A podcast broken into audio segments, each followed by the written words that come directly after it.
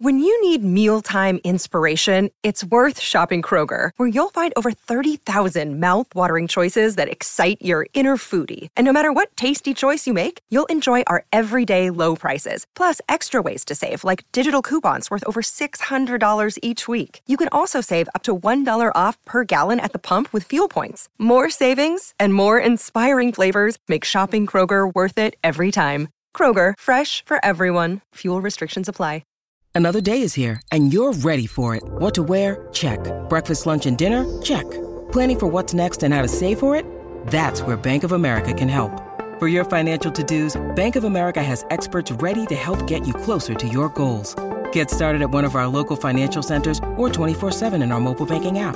Find a location near you at bankofamerica.com slash talk to us. What would you like the power to do? Mobile banking requires downloading the app and is only available for select devices. Message and data rates may apply. Bank of America and a member FDIC. You're listening to the Hockey Podcast Network. New shows every day. Find us at thehockeypodcastnetwork.com or wherever you get your podcasts from.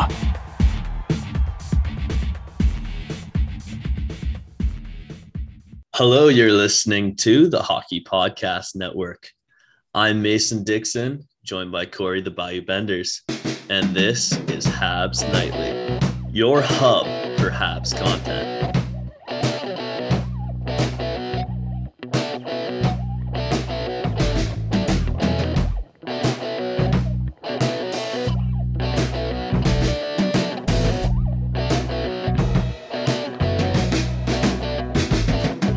All right, so we're back for our Thursday episode. It is Wednesday night, November 3rd. The Habs finally won another game. So we have some good shit to talk about today. But first, how are you, buddy? It's been a few days since we've last chatted. Dude, I'm doing good. Um, we're going to see the new My Hero movie tomorrow. And then the next day, I'm going to Oktoberfest, which we we brought all the kegs. We brought 130 kegs today to swap out the I think 93 empty kegs we had. So we did that in two days. Last uh, last Friday and Saturday, we burned through all 93 kegs. So we sent that out uh, today, and I can't wait to drink some fresh, fresh, fresh, fresh uh, German beer come Friday. But uh, dude, doing pretty good. That's good to hear. Good to hear. Uh, nice to know that you're back at work. Obviously, we talked about it last episode, I believe. Um, I gotta know, like, what's working Oktoberfest like though? That's gotta be busy for a guy like you. Uh, actually, I don't have to work it because there's volunteers now. So all I have to do is we just bring the kegs uh, a couple of days before, and then I go personally because they, uh, the guy Jack that runs the Deutsches House down here gives us free tickets every year. So you get free tickets to get in, and then you just pay you you you know you you buy the beer, but um, a lot of times if they just see that you're the company that they're using the draft truck for, they end up just giving you free uh, pints. So um, I might spend, you know, seven to fourteen dollars, and I might drink like three liters of beer and get free food. You know, which is what happened uh, two Fridays ago, and it was amazing. I literally spent seven dollars, and all of it was just tips. I just tipped them for giving me free beer while I was just checking on the, making sure everything was pouring right. And I went to go buy a beer, and they'd be like, "No, no, no, don't worry about it. This, it's on the house. Thank y'all." it's like, "Fuck yeah, let's do this." Well, I gotta say, as a broke fucking college student, that sounds like heaven to me. Oh well, yeah, dude. Uh, my friends were like, "You think you get me one?" I'm like, "Dude, I'm not about to lose this fucking privilege on y'all. I'm sorry, but I'll give you a couple dollars." Yeah, no, we uh I just got something dangerous. So our our Jack Doyle Athletic Center, it's got a gym. It's also for any listeners from the Ottawa region, you might know Algonquin College, the Algonquin Thunder. They've rebranded the team. It's now Mhm. the Algonquin Wolves. Um, so they've got this fucking million dollar facility called, and then there's there's the gym, and then there's the Wolves Den. And I knew they had food, but I, I never really checked it out. And I go in there with one of my buddies today. It's like fucking gorgeous. Like they've got like they bring food to you. It's like this sick little like it's cool. They got like a bowling alley in there, and I knew they had a golf simulator. What I didn't know, and this is why it's dangerous, is they've got a bar in house Oh Lord. that sells seven dollar pints. Mm. And my God, is my bank account about to suffer. Oh Oh, shit. Um, right. And I can you can get it while you're golfing on the golf simulator. Oh yeah.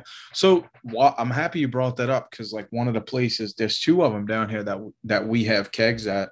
Um, do y'all have like um virtual golf places like that are bars that have like all the walls are just um like screens and it's just all like little T T areas?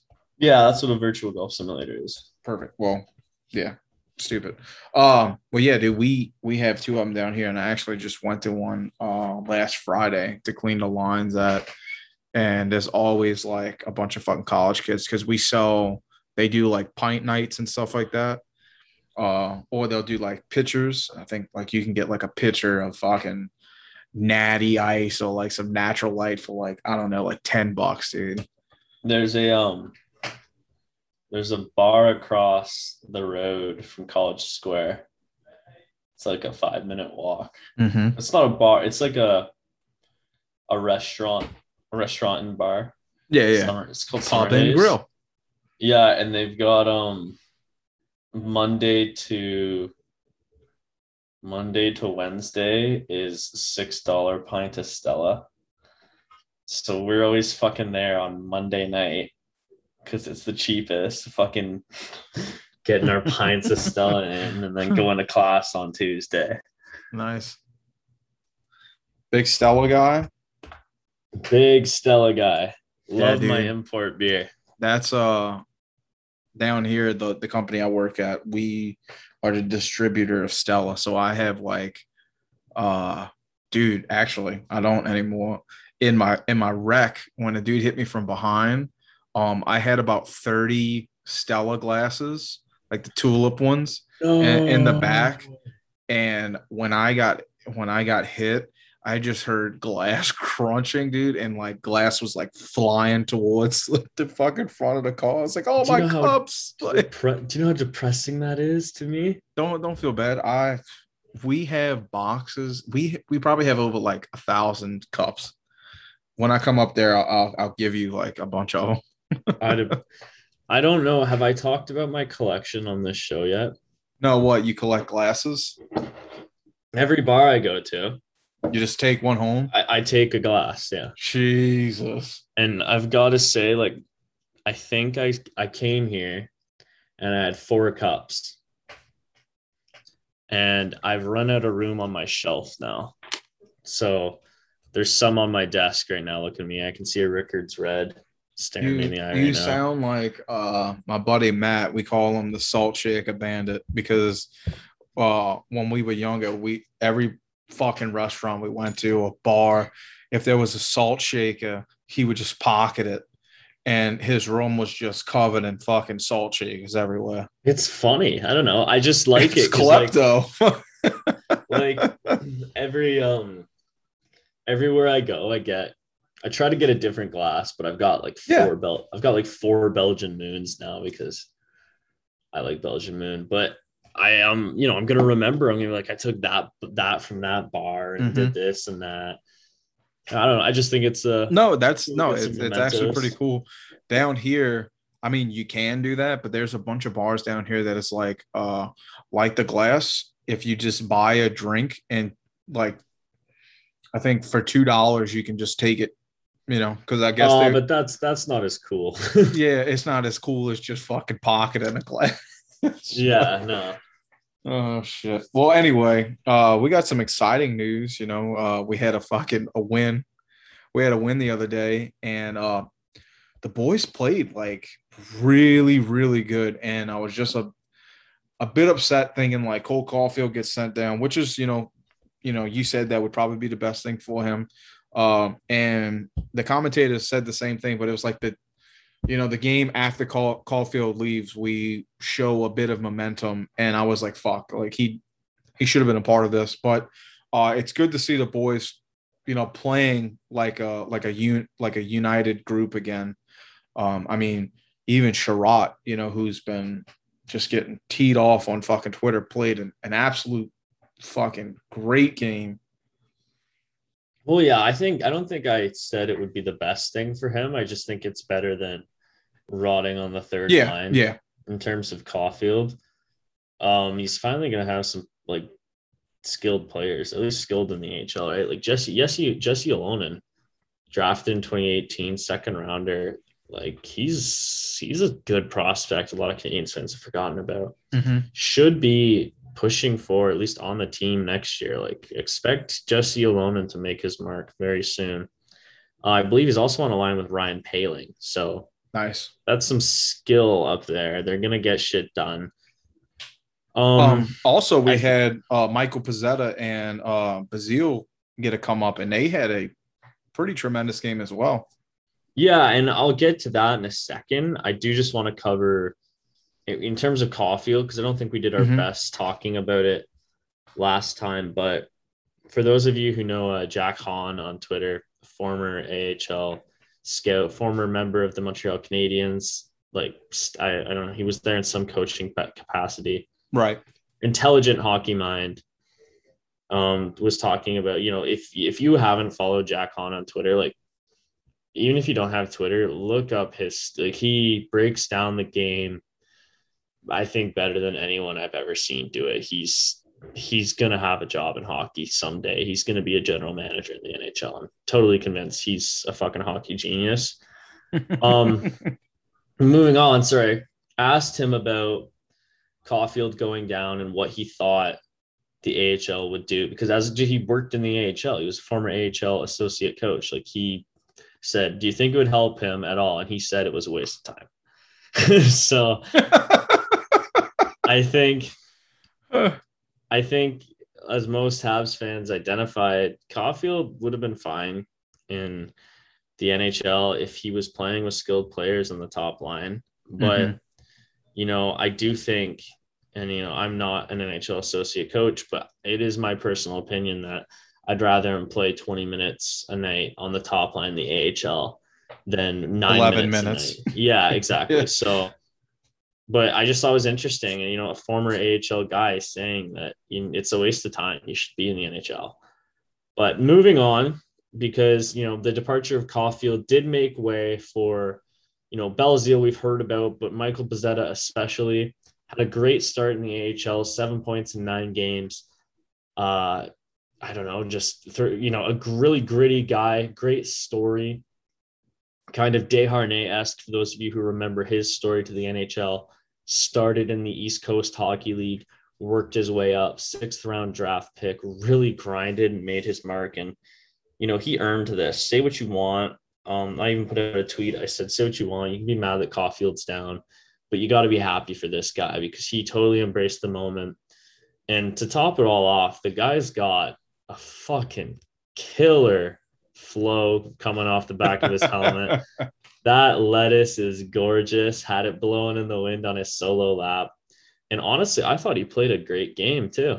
Uh, he he only clocked eight. Uh, we'll say we'll round it up to nine minutes, but was very impactful. I mean, Only nine, sorry. he was eight. Well, it was eight minutes and forty five seconds. And see, I it felt like he played 14 minutes. And every time he was on the ice and they had a chance, like if if they were in, you know, uh, a scoring position and he was he was on the ice, they would like people were getting loud, loud. Uh, he was able to get five hits. Um, he was just like you see something like that in, in that short of time, like there's just the word buzzing. Like he was he was. just electric out there that night. And, uh, I sorry. mm-mm. go I ahead. just there were multiple opportunities that the Habs started based off a play from Michael Pezzetta. Uh, Belzile also had a strong game. Um, I can't remember. They were lining up with a myriad of players because of, but you know, Lehkonen and Armia definitely helped them. But there was one play in particular that was Montreal got lost the puck in the offensive zone. It was a rush by Pezzetta and Belzile. Belzile and Lehkonen, or whoever was on the ice with them, left the ice. Pezzetta stayed in the Pezzetta stayed on, broke up a play in center ice, and the puck went back in. He chased it down. I don't remember if you remember where the play I'm talking about. I think it was late in the 2nd Mm-hmm. And you know, on the forecheck, got behind the neck, pinned the guy against the boards, fought for the puck against two of them, won the puck, got the puck out, and then got off the ice. But Montreal had offensive zone possession for about a minute and a half after that. And that was all started off a nothing play that Michael Pezzetta turned into something just by hard work and grit. And he did that every single time he was on he was on the ice. I thought he gave it his all. And I love what Mike Johnson pointed out. Like you said, hit finished the night with five hits, but didn't do more than he had to, right? Like he Mhm. finished the checks that he could finish, but he didn't he didn't have any chance of getting a stupid roughing penalty. He didn't Yeah, go- he didn't go out of his way to do it. If if it was if it was to to secure uh the puck back or or you know put a stop, he did it. Like uh I love that. I mean, if you just look at his stats, like zero giveaways, you know, no takeaways, but he was able to just come out and lock in a, a strong performance without, you know, putting us at risk. Exactly. No. And I'm not saying he's a world beater or he's a star player. He's going to be an impact guy in the Montreal Canadiens, but Mark Michael Pezzetta has my vote for a fourth line roster spot next game. Yeah, I mean, um, he kind of reminded me of Jake Evans in the middle of um, of Byron and Lehkonen last year.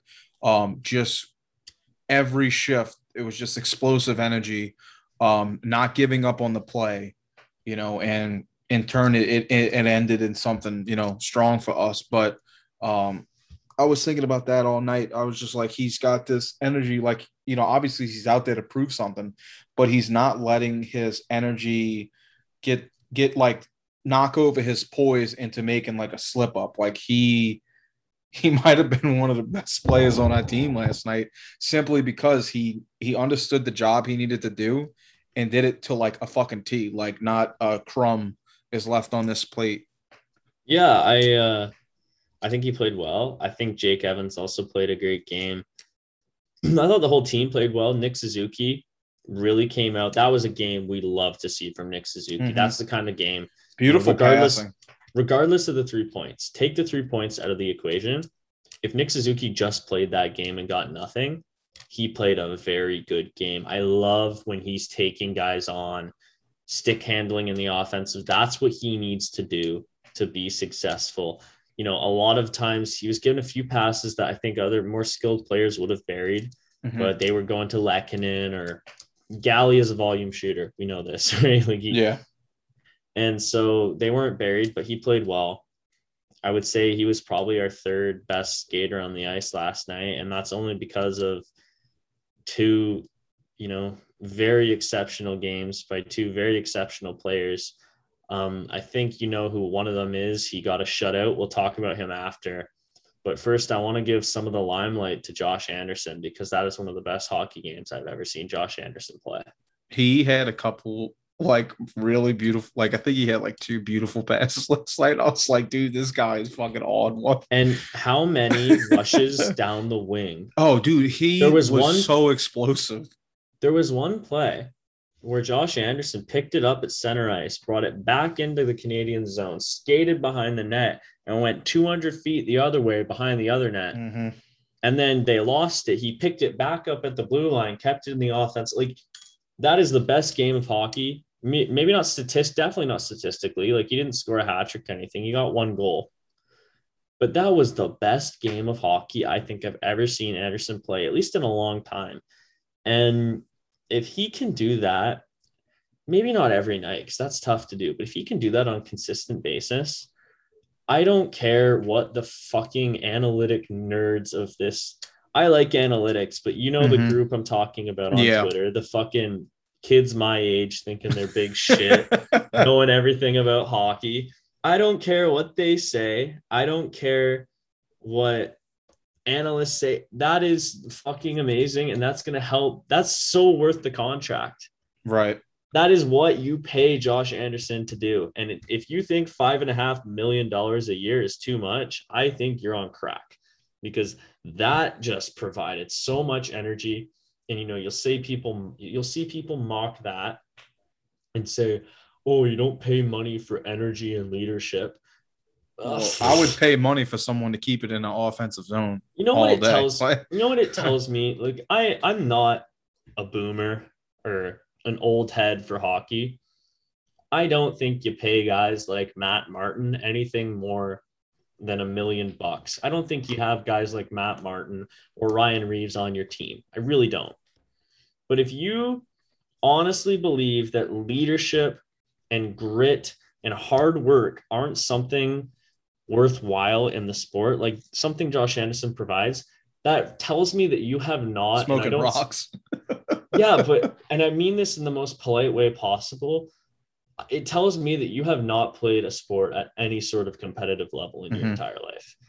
Because when you've got a guy, and I don't care if he's scoring or how good he is, but especially when he is good or a leader or a guy that you're supposed to rely on, even if he's not producing, when he's going out there and he's giving everything he's taking hits and he's laying his body on the line and he is just you know he's coming on the bench and he's spewing like you can tell like he's going to be coughing out blood later. He's given everything. You can't just as a forget as an athlete as a human being you can't not go out there and do the same thing.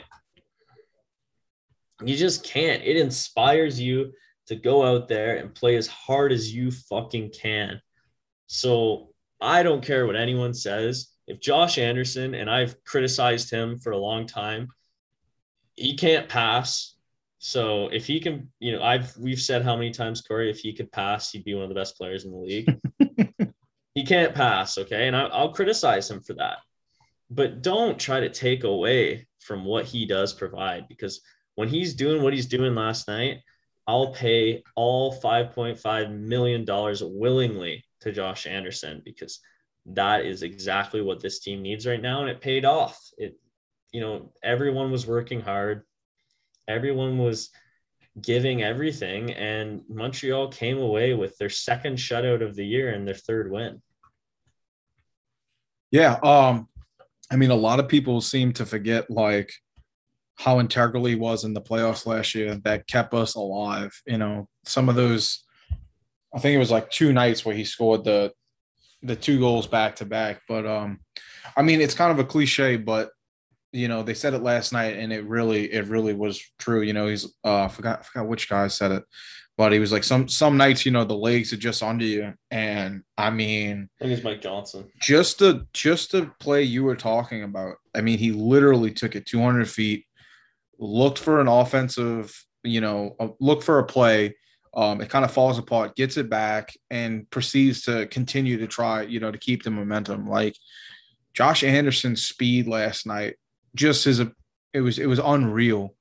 You know, um, I think I think you're right though about, you know, look at Brendan Gallagher. You know, uh, has kind of fallen a bit as of you know he's, he's not the young Brendan Gallagher anymore. He's banged up, but you see someone like that like take you know Brendan Gallagher takes the body all fucking day long. And you know, how do you how do you not fight, you know, after that? But you know, in, in Josh Anderson's case, Josh Anderson is, you know, the person fucking hauling ass to try to chase the puck, uh, you know, to stop an icing or, or anything like that. This dude's given 110% to keep us in games. Like, how do you not battle with him? You know, how do you try, exactly. how do you not try to, you know, get to his level? And last night we saw that, you know, there was leaders in this room that were really on one last night and everyone else's energy uh, and just their it almost like you know just their hockey poise like skyrocketed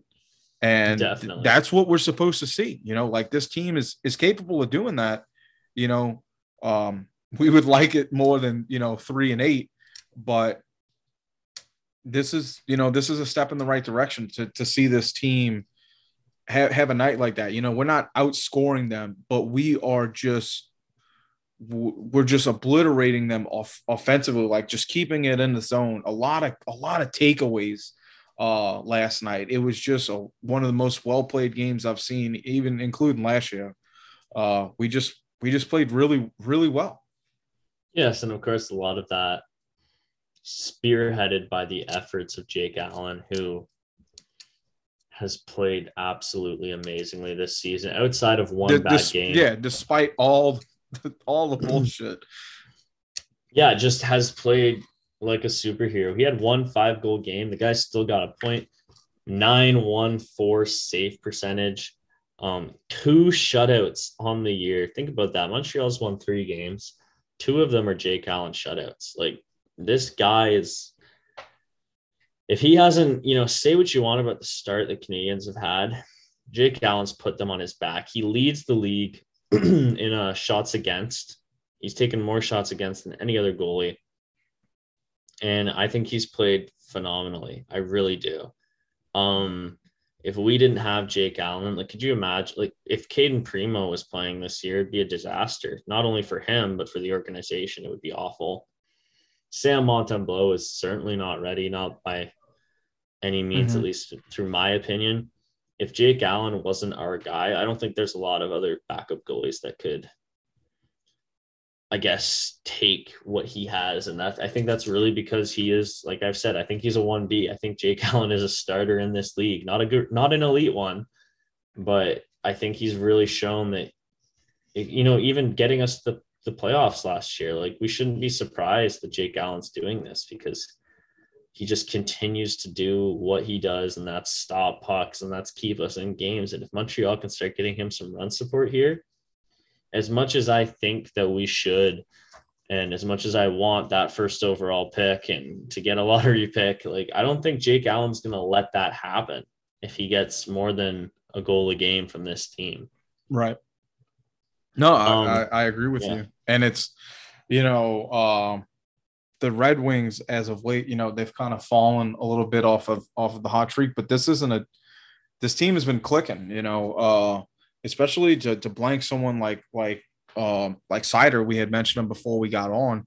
Um, you know, granted, you know, Dylan Larkin's out and Bertuzzi's out, but you know, this this team hasn't been able, you know, you really no one's really been able to stop uh, Moritz Seider at all or Lucas Raymond. And, you know, this team that, I mean, we were not expecting to win uh, came in, you know, not just because it's a shutout, but like really dominated this game. And, you know, I think this team can dominate uh, Detroit, but as of late, we haven't been playing that way, you know. So I felt, I felt it was an, an amazingly refreshing game to watch. You know, I'm, I'm excited that I, I was able to tune into that one. Yeah, most definitely. Um, also some interesting comments from Jeff Petry today. Um, to quote, this is from Arpon Basso, quoting Jeff Petry. Um, in regards to his play to start the season, um, there were times I felt like I needed to step up and try to be something else. For me, I don't think to add any other pressure, I need to play my game, the style that's worked for me in the past, and that's in regards to his difficult start said Petry also added that he did add some pressure onto himself in order to compensate for the loss of Weber and Edmundson. He tried to be something he's not, but last couple of games feels like he's played better and is skating better. And honestly, I'd have to agree. I think Petry has been better last few games. Mhm.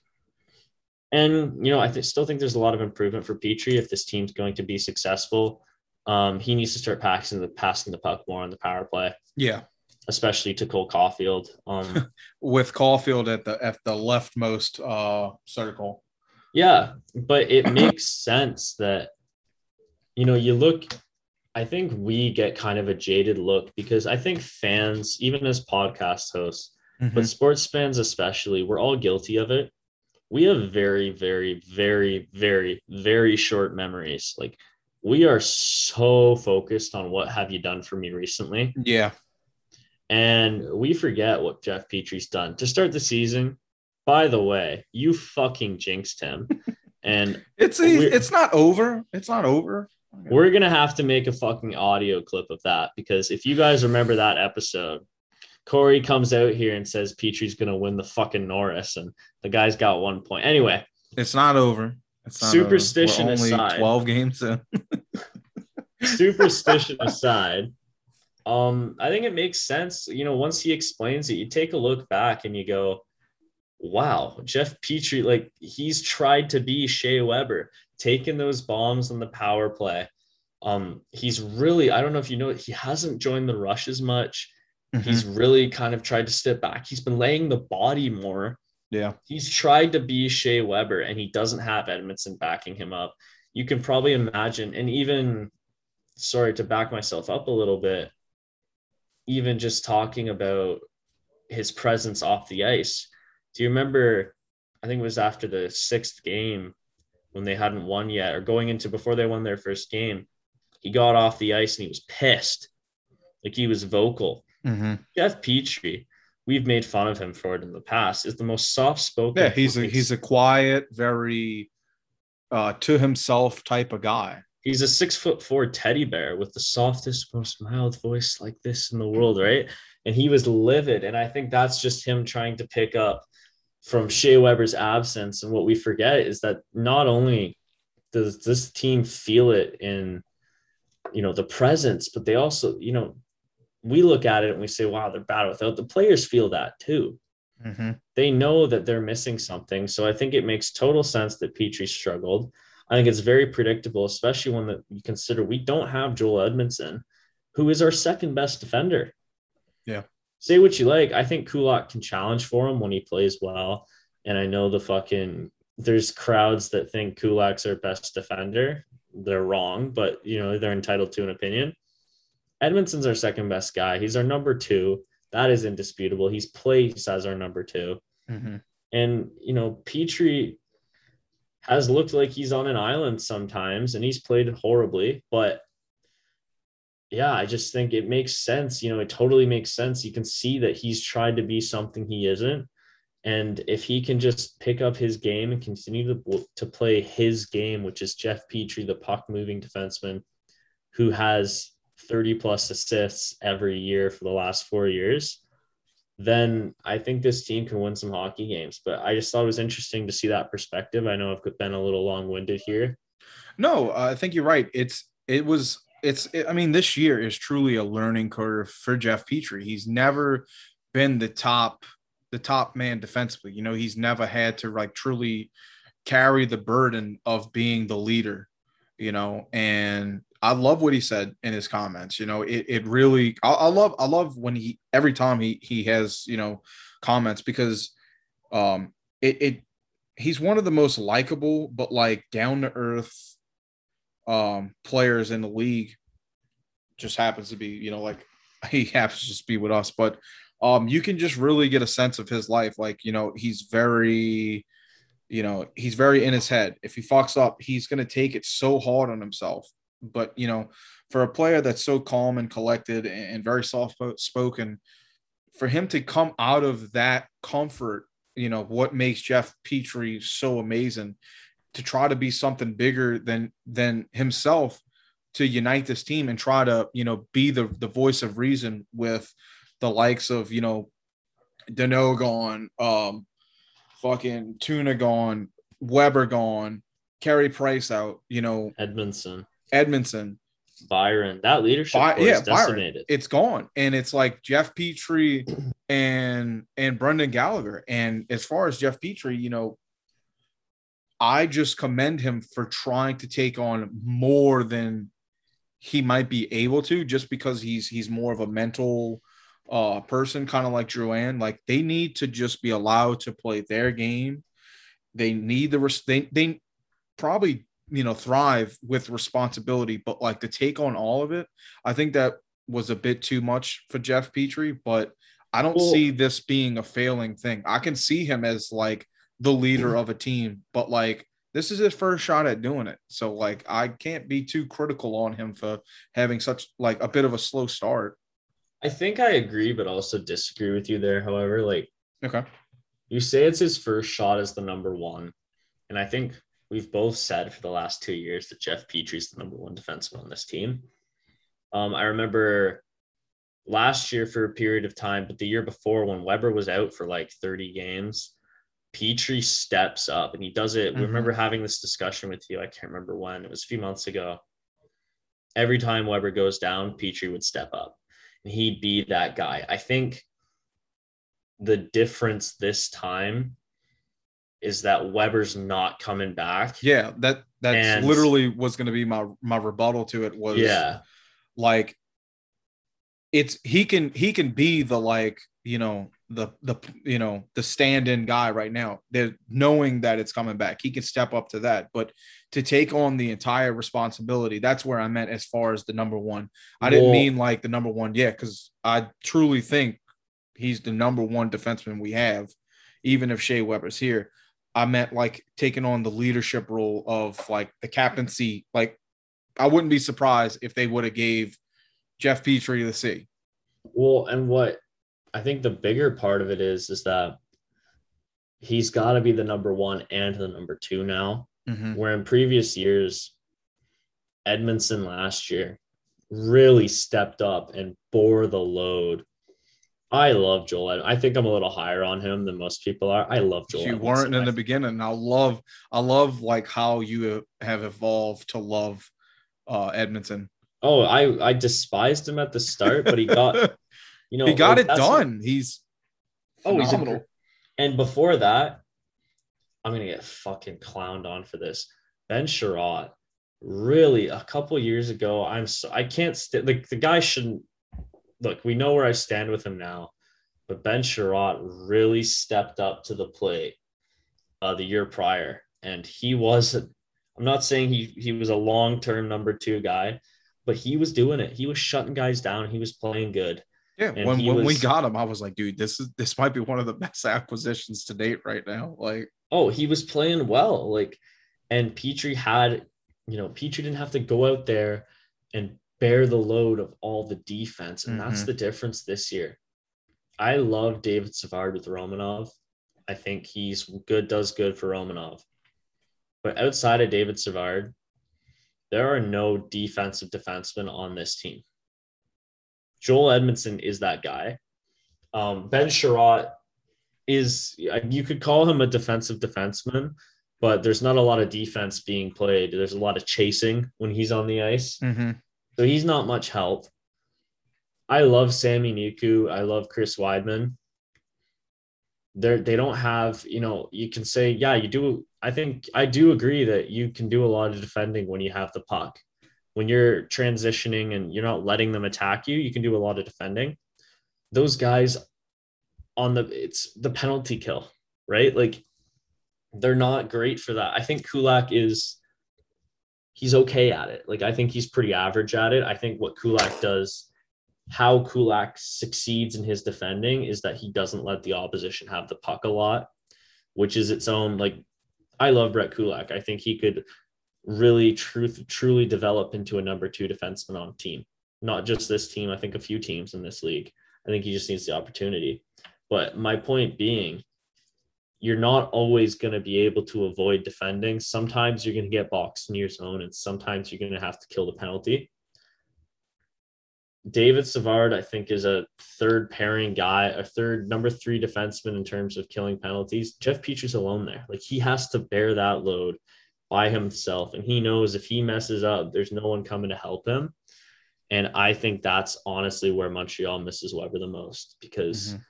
when his offense wasn't, you know, wasn't clicking or when he was injured or when he was slow footed, say what you want. He cleared guys out from in front of the net and he laid his body on the line and he like the defensive presence of Shea Weber, I don't think ever wavered. And yeah, that I think has what's really messed with Petry's not having Edmundson and Weber to kind of take some of those difficult minutes away from him so that he can get those offensive zone starts and he can worry about bringing the puck up the ice. Um, just a quick update on Edmundson. Uh, he joined the team back uh, a couple days ago, um, but he's had a setback. They're saying that um, he's going to be about ten to fourteen days, so roughly two. You know, Jesus it's Christ. more more two weeks until he comes back uh, to the team. Also, another update: Norlander has been cleared for full contact. Uh, he got he got hurt uh, during training camp, so there's a chance we'll see uh, some action this year too. So, but edmundson another two weeks out, but um, um, it's gonna go by quick, hopefully. yeah. Um, and this was just, this was two days ago, so yeah. just some other hockey news. Um, regarding Colorado, who've kind of become my second favorite team for a few years now. Just want to touch touch on them quickly. They play tonight. They're missing Makar Rantanen, Burakovsky, Devon Toews, Valeri Nichushkin, and Pavel Francouz. And I want to point this out because you've probably seen me tweet about it if you follow me on Twitter, Corey. I know you've probably seen it. Uh, fucking Kurtis MacDermid is playing for the Colorado Avalanche. And on it, this is a team that has Jack Johnson on their blue line. Okay. And we've notoriously clowned on Jack Johnson. Kurtis MacDermid is the worst defenseman I've ever seen in my entire life. And if you honestly, it's it's fucking if you're not an Avalanche fan, it's fucking hilarious. If you have the capability to check the Avalanche lineup, I plead with you. If you're a hockey fan, if you're a Habs fan, I don't care. Or if you're just you just want to see chaos, watch one shift of Kurtis MacDermid on the ice. There's almost always a scoring chance. Like I've never seen an NHL player who is that bad at hockey.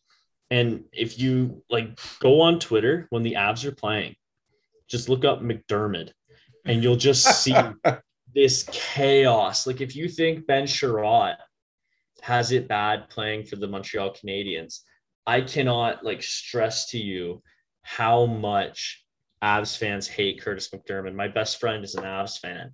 And when I was back home, we did a double header. Avs played at eight, Habs played at 10. I haven't seen him that lit. Like Kurtis MacDermid would touch the puck and he'd fucking clench his fit. Even if Kurtis MacDermid made a good pass, he's like, fucking MacDermid, he got lucky. Like they fucking hate him. It's hilarious. And the other thing, because I'm not just mentioning how shit a player is, but they have a player, Jason MacDonald. He's 26, I believe. He's been up and down in the AHL a bunch. Really cool. Jacob player. MacDonald is it Jacob MacDonald? Sorry. Yeah, he's playing on the fourth line tonight. Uh, with yeah. Jayson Megna and Kiefer Sherwood. Sorry, that's why I said Jason because of. But yeah. Jacob MacDonald is a defenseman slash forward, and mm. he's like a well, true, Burns. Oh, like a legit like. It's not like he plays forward once in a while or mm-hmm. D once in a while. I think he split his games in the AHL last year. He is a primary defenseman. like that.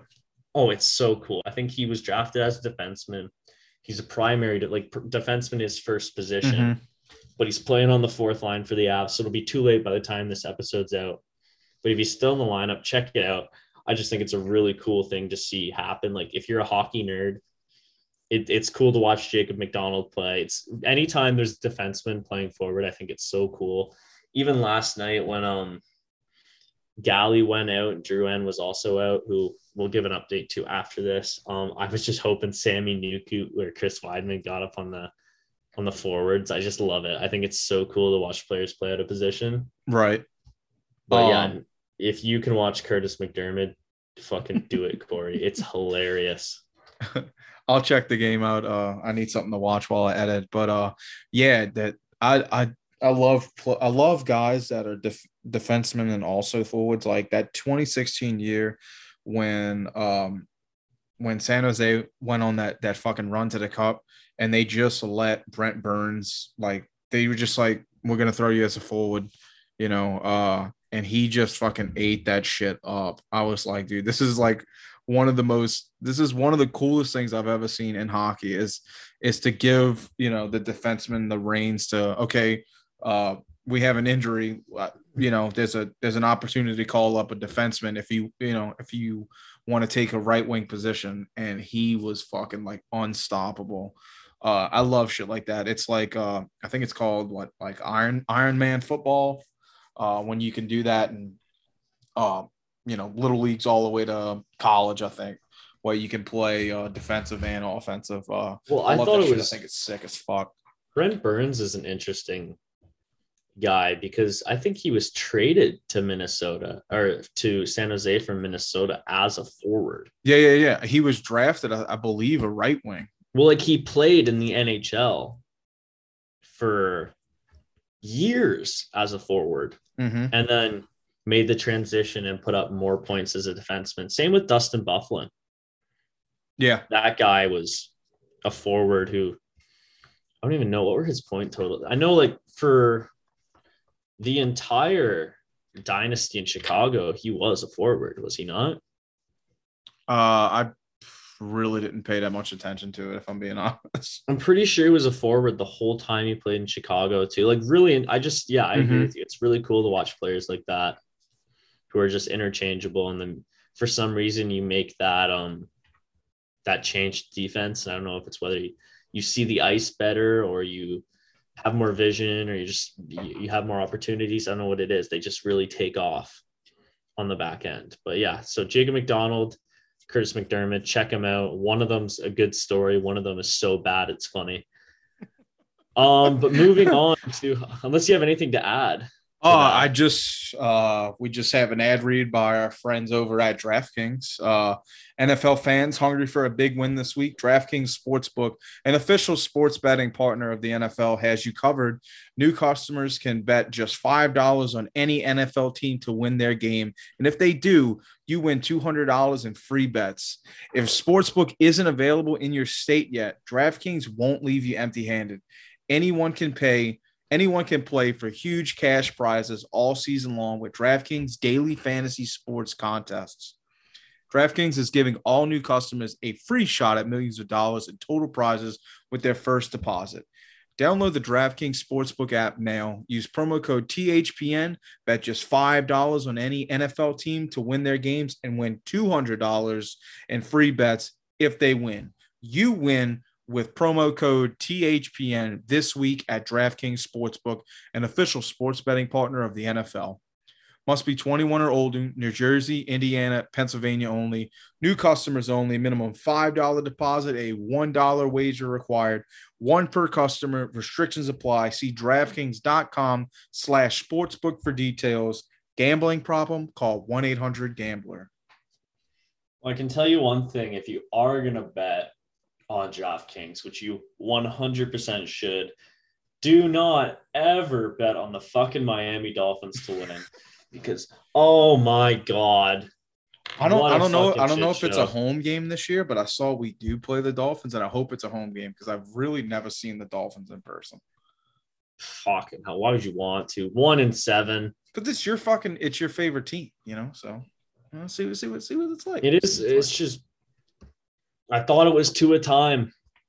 Thought it was two a time. Got injured. The team sucks. Um, defense continues to be awesome, but our offense is still shit. We have one of the best tight ends in the league. Can't get anything done. Has some of the best. We're just. It's just a shit show. Um,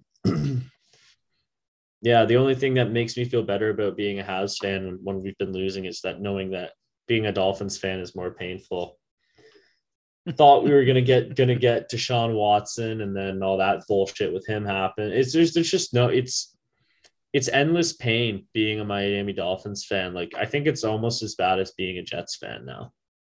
So yeah, if you're gonna draft on DraftKings, whoever's playing the Dolphins, just put a bunch of money on them, and that's my that's my betting advice. Don't actually take it, but they're they're fucking horrible. Jesus. but uh, Um, you had an update on Drouin, right? Yeah, I did. So Jonathan Drouin has been confirmed by the uh, medical staff and by uh, Josh Anderson made a comment saying he came back from the hospital. He was in the locker room after the game. Mm-hmm. Um, no concussion as far as they know. They did the testing. They'll reevaluate him on Thursday, which will be when you guys listen to this. So uh, he should be a game time decision. Ducharme wasn't too concerned, said everything should probably be okay. So we'll probably see Jonathan Drouin hopefully back in the lineup. If not, he might miss one game. He'll be back. So that's good to hear, especially the way he's been playing. He's been playing great for the Habs, putting up big points, um, leading the team up until last night when quietly Nick Suzuki took the lead. And, you know, we took a, we were rapping on him, shitting on him a lot, but he's really stepped it up these last few games. It'll be interesting to see uh, how he does on Thursday when we play. Who the fuck do we play? I believe Let's see. Corey, I have no clue who we play.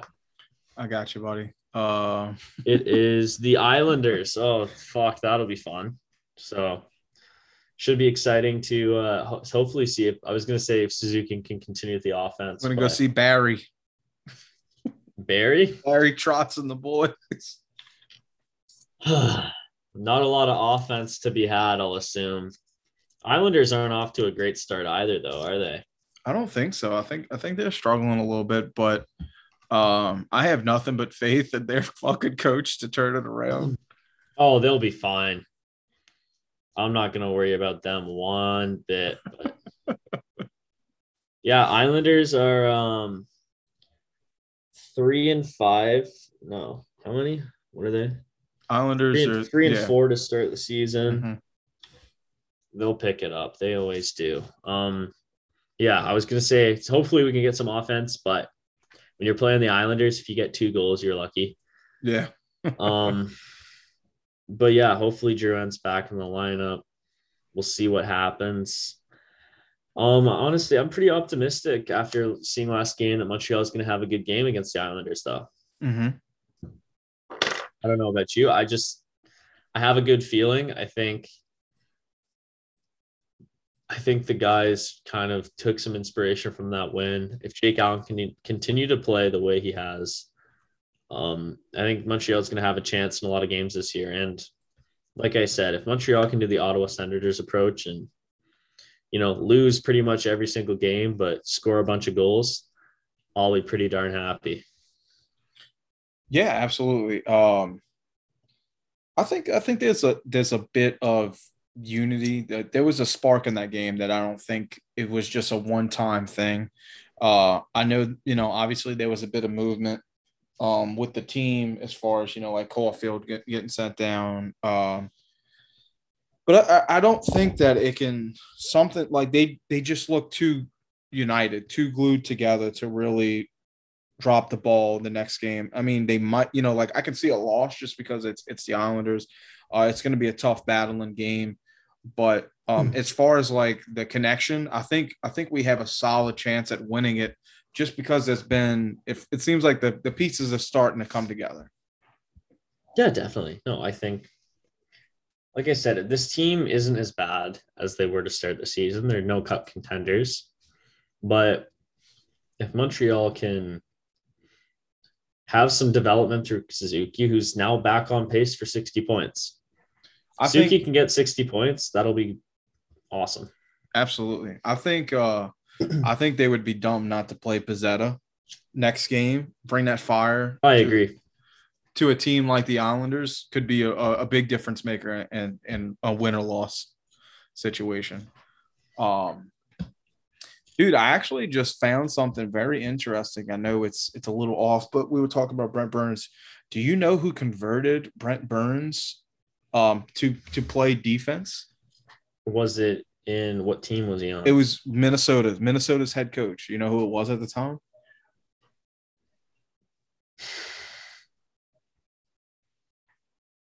Minnesota. What year was it? Uh, I want to say 2000 for uh 2003. So 2000. It he was, got he got it was drafted and he immediately two- got brought up. It was 2003. He got converted to forward. Mm, no, he got converted to defenseman. I thought he played as a, a forward in the league. Yeah, he did. And uh Lemaire decided told you know, Oh, Jacques Lemaire, really? yeah. Oh, lol, I just gave it away. A Tom fucking Stanley Cup champion, uh Montreal Canadiens, Jacques Lemaire. Uh yeah, he uh I think he played, he might have played a couple of games as a right wing, but I believe his first game with the Wild was as a defenseman. Oh, okay. Uh like See, I was I thought he played a couple seasons as a forward, so I guess I must have smoked some crack or something before. Well, I know, I know his uh like it says when you know his like oh uh where, where am I at? Uh playing with like the Brampton Battalion. Um he was a right winger, you know, so he I guess just to get him in the game because it says that once he def- he uh adapted his def- uh his role as a defenseman, he got his he like earned his regular spot uh with the with the wild Um, he was a high pick too, first round. He was 20th overall. 20th overall, yeah. Wore like I don't even think he wore a suit, son. Like like Brent Burns came into the league as the most unique fucking person. He's definitely unique. That'll give him. Um we've kind of run the clock here, haven't we? Yeah, a bit, a bit. What are we at right now? Uh, let's see. We are at Jesus. I think we're at like an hour. well, I think I think that'll be good to wrap things up for today. Unless you got anything else to add, because we've talked an awful lot for one game of news. No, no. Uh, yeah, we did. I we just we were just on a roll tonight. No, I'm fine with ending it here. I think we got our points across that we wanted to, and uh, no, I think I think we should we should roll out. All right. Well, if that's everything for today, just want to say thank you so much, guys, for coming in, listening to us on whatever platform that is. If you have any spare time, I highly recommend you check out some of the other podcasts in the Hockey Podcast Network. Or if you're a big football guy, maybe you're a Miami Dolphins fan. I'm sorry if you are. You could check out the Pigskin Podcast Network, which is all NFL, all football, all the time. So, highly recommend you check out some of those podcasts. But once again, thank you guys for listening. We'll uh, work to keep you guys updated, keep pumping out the episodes. And uh, we have some exciting content, hopefully planned for the new year. So it's November, it's a few months away, but we're excited to hopefully announce that, talk about it if it works out. Corey, do you have anything to add before I take us out? Leave us a message at www.speakpipe.com forward slash Habs Nightly. That's it. Yeah, please do. We haven't gotten any since our last one from Jason. Jason, Jason awesome listener. Jason, hope you're out there listening. So if we can get any more, we'd appreciate that. We love interacting with you guys, whether that's on the speak pipe or through social media. So without further ado, you guys have a wonderful day. Hopefully we take a big win against the Islanders tonight. If that's it, that'll be all. All right, folks. This has been Habs Nightly. Y'all have a blessed evening. We'll talk to y'all soon.